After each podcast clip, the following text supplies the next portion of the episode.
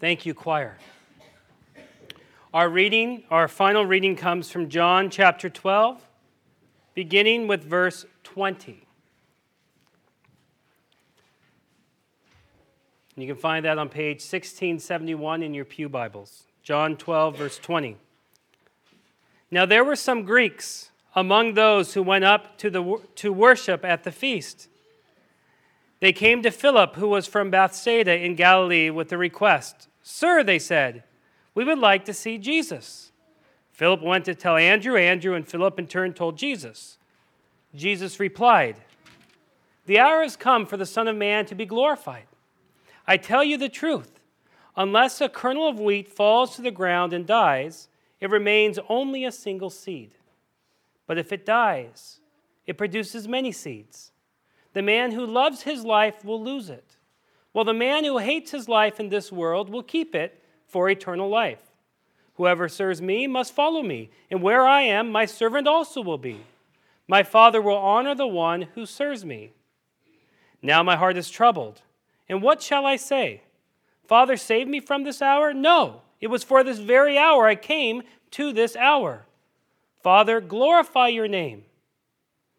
Then a voice came from heaven I have glorified it, and will glorify it again. The crowd that was there and heard it said it had thundered. Others said an angel had spoken to him. Jesus said, This voice was for your benefit, not mine. Now is the time for judgment on this world. Now the prince of this world will be driven out. But I, when I am lifted up from the earth, will draw all men to myself. Jesus said this to show the kind of death he was going to die. The crowd spoke up. We have heard from the law that the Christ will remain forever. So how can you say the Son of Man must be lifted up? Who is this Son of Man? Then Jesus told them, You're going to have the light just a little while longer. Walk while you have light, before darkness overtakes you. The man who walks in the dark does not know where he is going. Put your trust in the light while you have it, so that you may become sons of light. When he had finished speaking, Jesus left and hid himself from them. The word of the Lord. We are creatures of habits. Let us pray. Let us pray. Holy and gracious Father, your Son is the light of the world. Your Son is the seed that must be cast down, must die in order for us to live. Help us to heed his word, heed his promise, and follow him where he commands us. In Jesus' name we pray. Amen. Today is Palm Sunday, a day when we wave palm branches, and I promise you'll get your palm branch at the end of the service. I know many of you are going, Where's my palm branch? You'll get it at the end, I promise. But it's a day to wave your palm branches and to shout, Hosanna! Blesses he who comes in the name of the Lord, blesses the King of Israel. Hosanna! Let's even hear it. Hosanna! Oh, you're good. I'm telling you. That's the kind of festive attitude that Palm Sunday is. It's a, it's a day of celebration. And yet, today is also a day filled with contradictions. First, in our reading, we find Jesus riding on a donkey. A king, you would think, would ride a noble steed. Instead, this Jesus who owns everything must borrow a donkey. Second, we have the crowd. On this day, they shouted Hosanna, but in a few days, they would shout. You've heard this before. They would. And there's a contradiction there. Third, the religious leaders. The religious leaders who know the words of God, the religious leaders who know the prophecies, the religious leaders who had read Zechariah. You would think they'd be the first ones to stand up and praise Jesus. Instead, while all this is going on, they were plotting his death contradiction. And then we have Jesus himself. Jesus himself, Jesus, who's the King of the world, um, speaks about being glorified, which means to be lifted up. But then in his very next breath, he says he will be glorified, lifted up, when he is cast down as a seed and thrown into the ground to die. Another contradiction. In fact, this day that's filled with celebration is also a day filled with contradiction. And so, what are we to do with this? How are we to make sense of Palm Sunday, but also Passion Sunday? Of, of Hosanna, but also crucify? Of Jesus the King, who must borrow a donkey? How do we make sense of this? Well, to help us, I'd like to share with you an illustration that I, I came across. How many of you are familiar with the Mann Gulch fire of 1949? You will be in a second, I promise. Many of you will be. On August 5th, 1949, a crew of 15 of the United States Forest Service's elite airborne firefighters, you're shaking your head, you're starting to remember, these smoke jumpers stepped into the sky above a remote forest fire in the Montana wilderness. And less than an hour after their jump, all but three of these men were dead. They were burned by the fire. Many of you probably even saw a movie about it that was done a number of years ago. Um, but what's so amazing about this story is how one of the three survived. You have to understand that two of the 15 were ahead of the rest of the group, and they were able to hide into a cave. But the rest, there were 13 of the others, were, were down near the fire.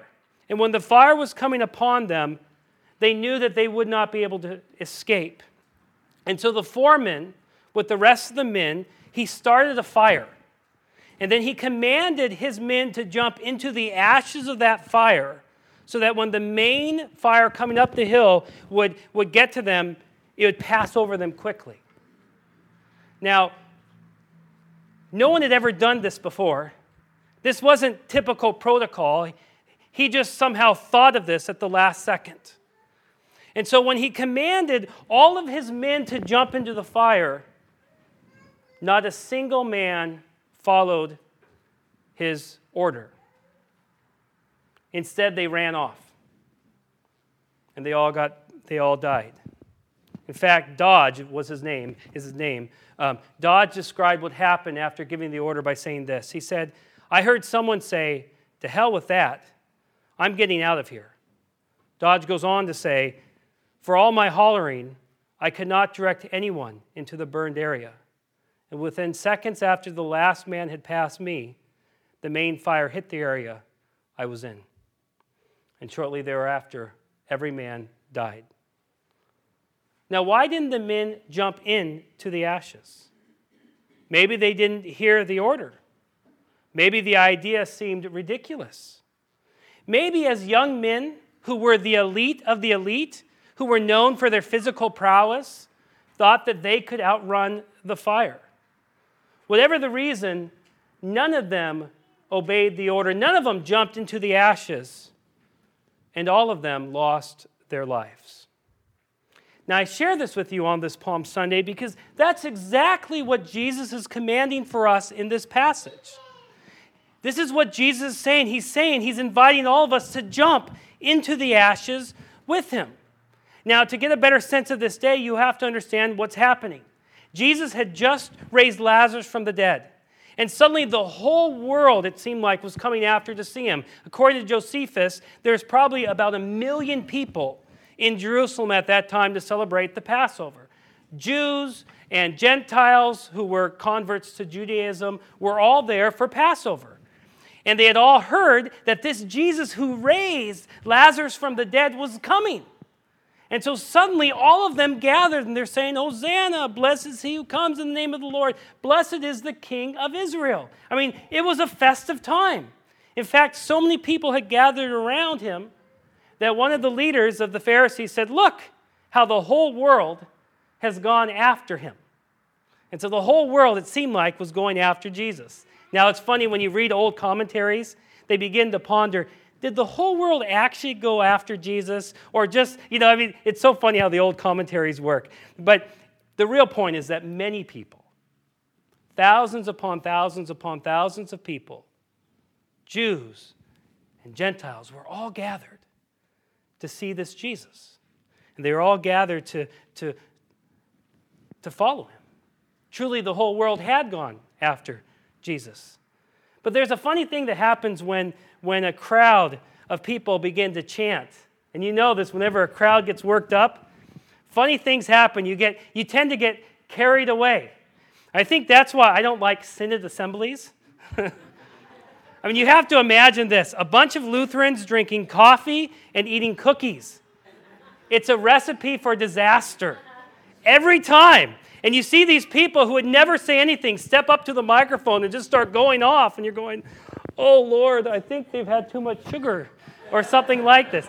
I'm telling you, this is what happens. They get built up and they get excited and they just start speaking and, and they're waving their arms around. I mean, I do it too, so I try to say, I was terrible.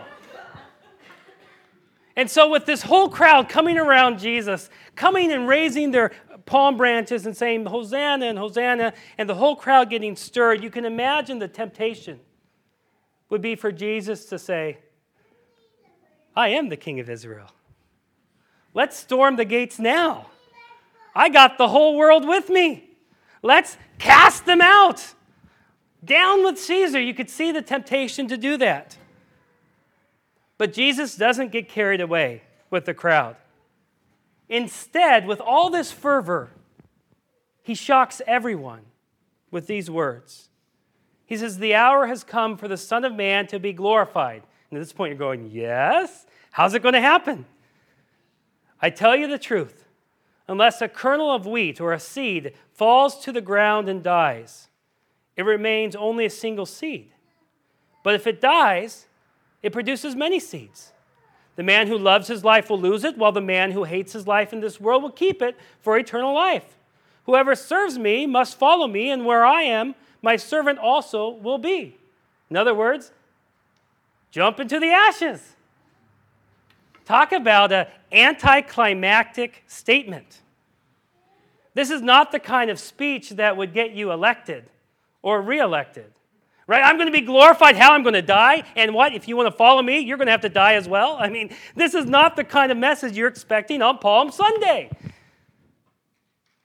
Anticlimactic. Could you imagine if one of our politicians gave a speech like that? Kick him out of the office now. And you wonder why the crowd wanted to yell crucify only a few days later. Jesus, you're just not a good speechwriter. You're not following through. You, the whole crowd's at your feet. And you're talking about dying, and people who want to follow you have to die as well. Truly anticlimactic. And yet, there's more going on when he talks about a seed. And this is important. You see, Israel had been waiting a long time for a seed. If you remember way back in Genesis, after Adam and Eve um, sinned, God had made a promise about a seed. What would Eve's seed do? Genesis 3:15. What would Eve's seed do? Crushed the head of, of the serpent. And then later to, to Abraham, God promised that his seed, Genesis 22, would bless all the nations. And then later still to David, God had promised that his seed would live forever. In fact, it says in Psalm 89 34, it says, My covenant I will not break nor alter. The word that has gone out of my lips. Once I've sworn by my holiness, I will not lie to David. His seed shall endure forever. And that's why in this passage they say, according to the law, the seed will live. How can it die? In other words, Jesus, what are you talking about? You're not making any sense. If you're the seed of God, if you're the Messiah, you're not supposed to die.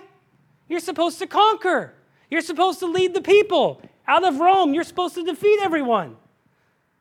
What's this talk about dying? It doesn't make sense. Now, if we're honest with ourselves, we shouldn't be surprised with this. God often does things that don't make sense. God often does things that, that we don't always expect. God's ways are not always our ways. God often surprises us. We see this all throughout the Bible. To Noah, what did God say? Build an ark. And yet it hadn't rained before.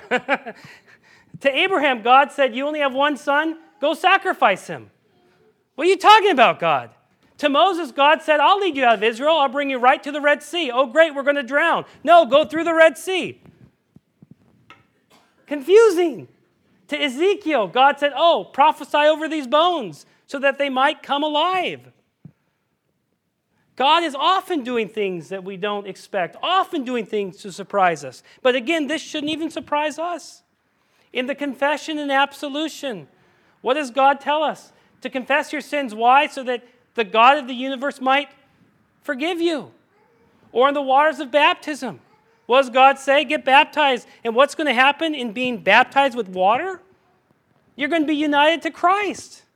Or to the Lord's Supper that we'll take in a few minutes. God says, Eat this bread and eat this wine. Why? Because I'm here for you, for the forgiveness of sins. God is constantly doing things to surprise us, constantly doing things that are much larger than we could ever imagine. St. Augustine once said, If you could comprehend what God is doing, it's not of God. That's the problem with the people of Israel. That was the problem with Israel. Their understanding of God was too small, their understanding of God was, was too limited. God promised to be that seed, and they just didn't understand. And so when God invited them, when Jesus invited them to follow him into death, they refused. And I bet they had all their reasons. Rome will crush us. Who is this Jesus anyway? We don't really know who his father was. He eats with sinners. He touches the lame. He's, forgive, he's forgiven people. Little too dangerous to follow. Be safer to yell, crucify.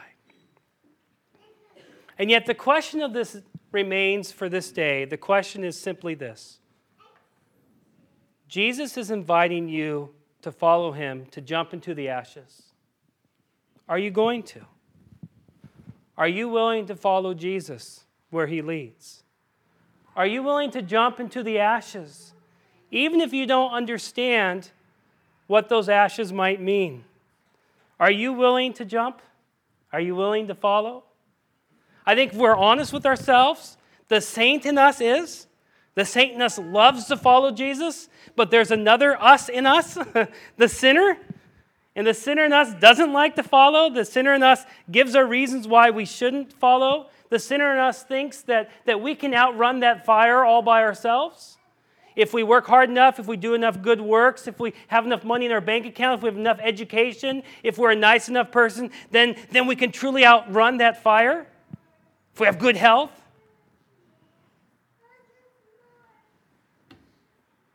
The sinner in us is wrong. The sinner in us tries to outrun God and outrun the fire. The sinner in us always dies. The only way to gain your life, Jesus says, is to lose it. The sinner in us must die. And the sinner only dies when we trust that it's God who saves and not us. When we trust that what God is promising, He really is offering, and we can't do it ourselves. Listen again. The man who loves his life will lose it, while the man who hates his life in this world will keep it for eternal life. Whoever serves me must follow me, and where I am, my servant also will be. My Father will honor the one who serves me. Jump into the ashes. Now, I want to end with one last statement. I know you're going, you should have ended there, and I probably should have, but at 6:10 p.m., Dodge rose out of those ashes. Dodge had been in those ashes for 15 minutes. He didn't know this, but they, they were able to calculate when the fire had passed.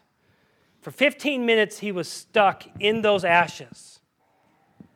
15 minutes later, he was able to come up alive.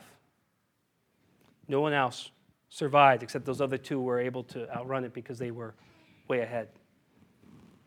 Our Lord Jesus was in the ground for three days. And on that third day, he was able to rise. And in rising, he, vind- he was vindicated. And his words about dying and rising mean that we're trustworthy. He is trustworthy. Everything he says is trustworthy. When he says your sins are forgiven, you are forgiven. And when he says that he goes to prepare a place for you, he goes to prepare a place for you. And when he says that he will come back for you, he will come back for you.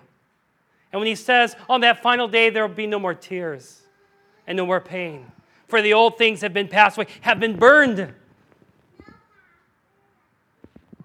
He means it. You will live. You will live. You will live. You can trust Jesus. So jump into the ashes. In Jesus' name, amen.